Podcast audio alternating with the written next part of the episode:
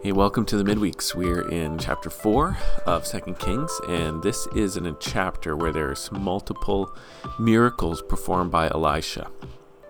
And I was just reminding myself because this miracle collection reminds us of a period in Elijah's life too.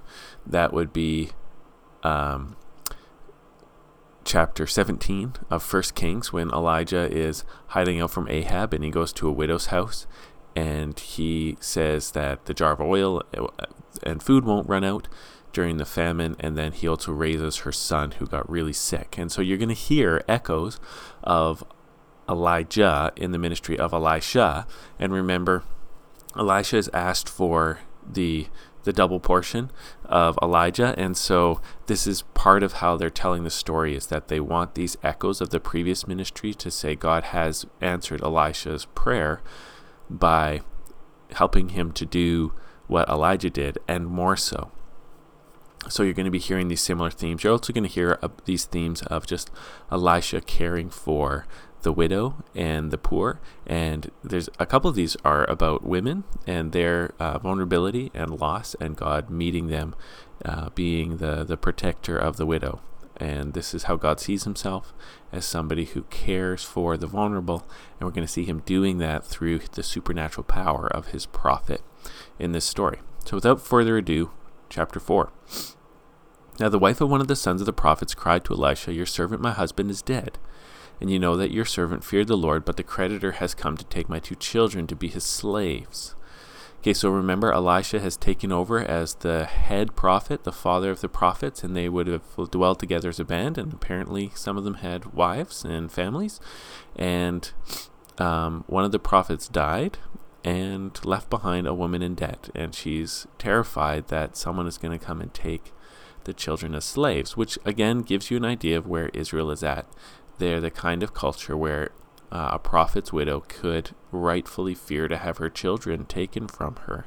Instead of having the community rally around to pay the debt, she needs a supernatural breakthrough. Verse 2 And Elijah said to her, What shall I do for you? Tell me, what have you in the house? And she said, Your servant has nothing in the house except a jar of oil. And then he said, Go outside, borrow vessels from all your neighbors, empty vessels, and not too few. Then go in and shut the door behind yourself and your sons, and pour in all these vessels. And when one is full, set it aside. So he gives her this mission to collect empty vessels. And this is just reminding me later on in the book, we're going to hear about a time where a king was like smashing arrows uh, for victory, for military victory. And Elisha says, Smash these arrows on the ground. And then the king only does it like three times. And Elisha is really mad that he didn't do it more because then he only got three victories. And so there's something about uh, faith where God kind of wants you to go all in. And so he says to her, Don't just grab like one or two jars. He says, Go get as many as you can, not too few. All right, so she went from him and shut the door beside herself and her sons. And as she poured, they brought the vessels to her. And when the vessels were full, she said to her son, Bring me another vessel. And he said to her, There is not another. Then the oil stopped flowing. She came to the man of God and said, Go sell the oil and pay your debts. You and your sons can live on the rest. And so there's this great miracle, a multiplication of the oil she already had. Um, her obedience in getting the vessels multiplied her wealth. She was able to make herself financially stable through this. So God is taking care of the widow. Elisha is taking care of the widow. The widow's faith is displayed through her obedience. And because of that, her family is rescued. What a great kindness. I love this story. Okay, verse 8. One day Elisha went on to Shunem, where a wealthy woman lived who urged him to eat some food. So whenever he passed that way, he would turn in to eat food. And she said to her husband, Behold, now I know that this is a holy man of God who is continually passing our way. Let us make a small room on the roof with walls, and put there for him a bed, a table, a chair, and a lamp, so that whenever he comes to us, he can go there. All right, so Elisha, we're given this impression that he's busy moving about, so he's busy about the business of the kingdom, and Shunem is near where his path usually leads. And so we're going to meet another woman of faith. She recognizes that uh, Elisha is a man of God, so she sees God's work in his life and through him, and she wants to show him hospitality and use the wealth they have. Interesting that both of these stories are about wealth the poor widow and now a wealthy woman, and she wants to use her uh, wealth for hospitality to a man of God. And so she has this idea of how to bless him. And remember, in the ancient Near Eastern times, roofs were flat. They didn't have peak roof like we do in Canada to let the rain and the snow fall off. They had flat roofs. So essentially, they're just saying, let's build another room on top of our flat roof. And he can have some private space. Verse 11 One day he came there, and he turned into the chamber and rested there. So he could get out of the sun, had his own bed. And he said to Gehazi, his servant, Call the Shunammite. And when he called her, she stood before him. Okay, so I don't know if we've met Gehazi yet. Gehazi is the, the, main servant, the right hand man of uh, Elisha, and he's going to actually appear more than once, uh, sometimes doing good, sometimes doing bad, but he's now a side character. He's an NPC in this story, and we get to know him. Verse 13 And he, he said to him, Say now to her, See, we have t- you have taken all this trouble for us. What is to be done for you? Would you have a word spoken on your behalf to the king or to the commander of the army? And she answered, I dwell among my own people. And so here is Elijah kind of trying to relate to her he is a big deal. Um, and so he has access to kings and army commanders. He's super bold, and so he doesn't mind going and telling them something.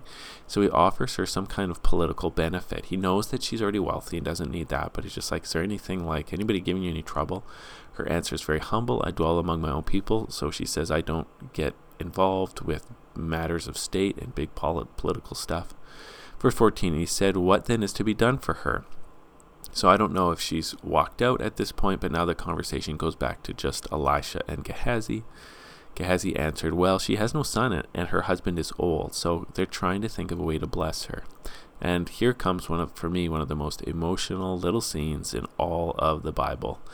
Uh, verse 15, he said, Call her, so you know she's gone, and call her back. And when he had called her, she stood in the doorway. And he said, At this season, about this time next year, you shall embrace a son.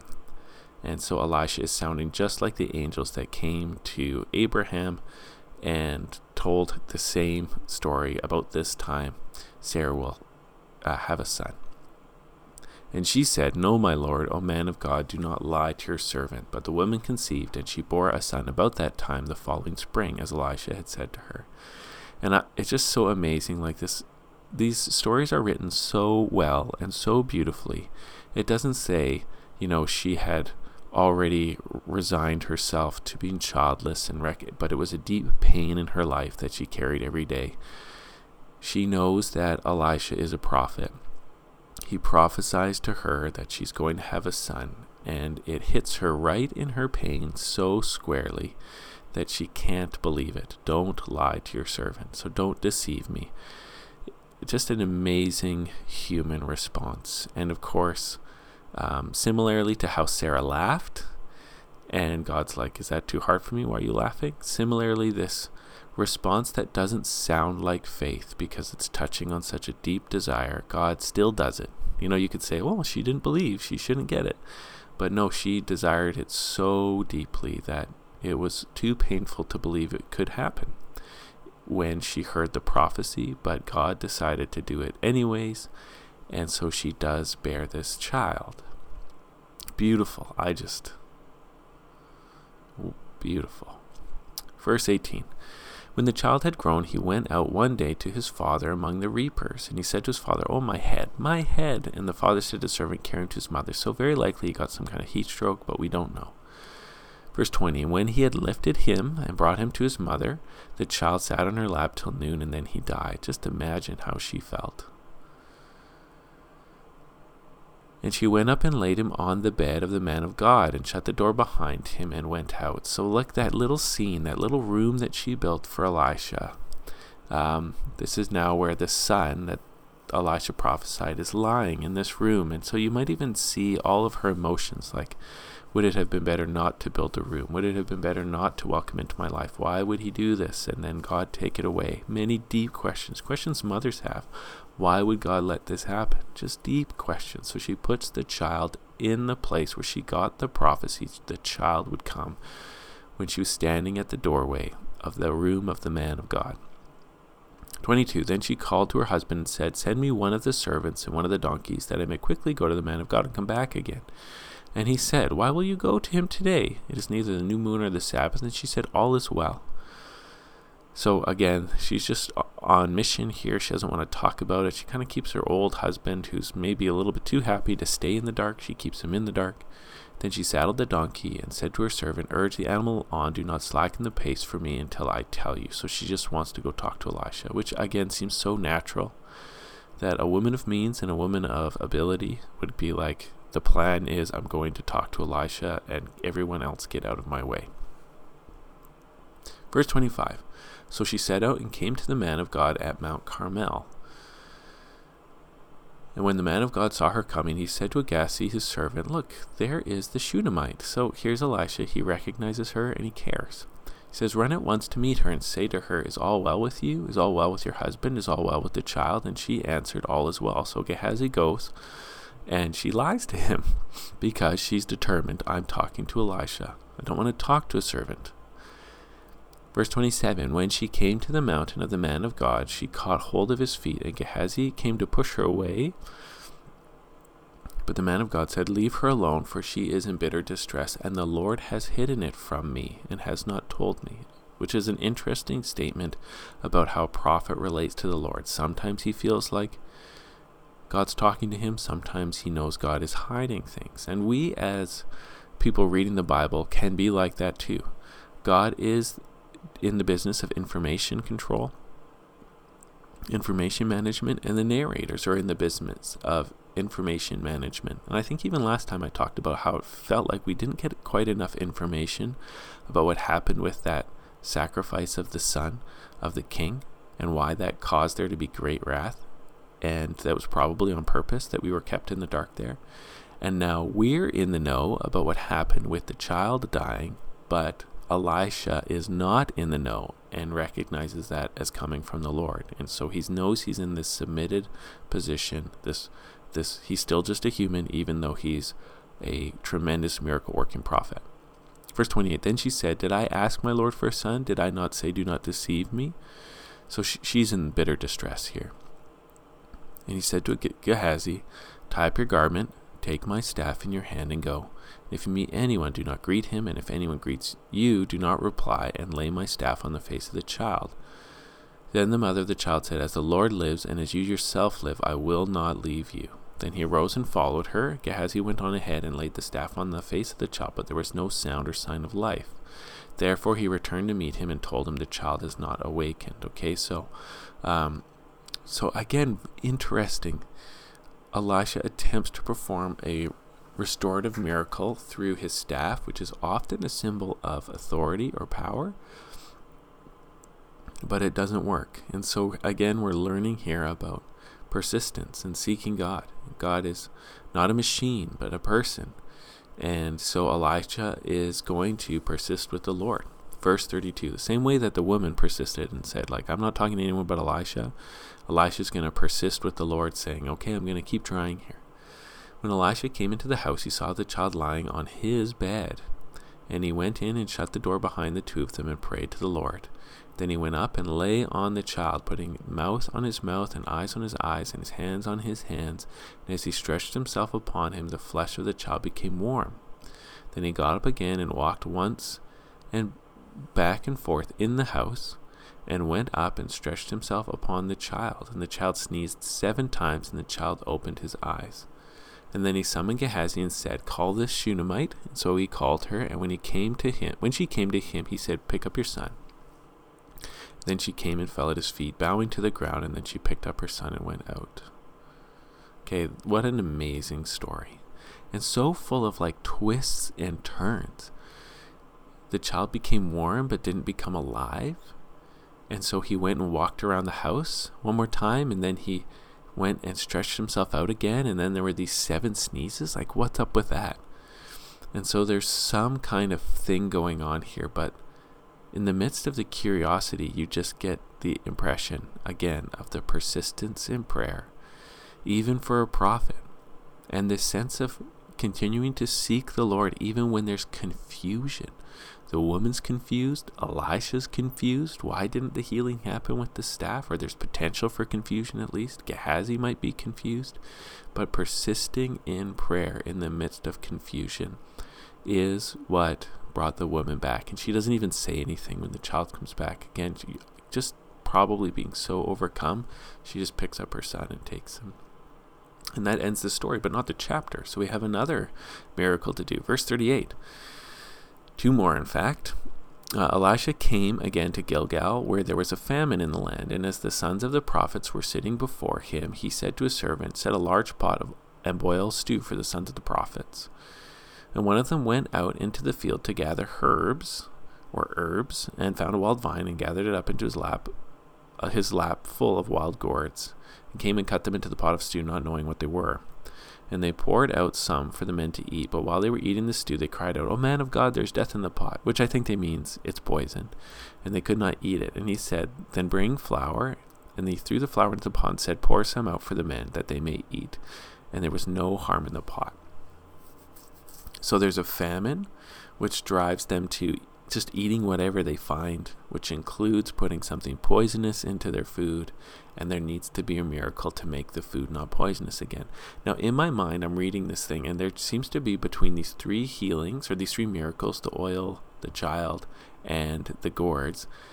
Like, remember the Elijah story from 17 was it was a famine which drove Elijah to the widow where they were going to get a miracle of food provision and that's where the child dies and Elijah has to bring back to life. But you have these three dynamics all in this chapter famine, a widow, and a child coming back from death.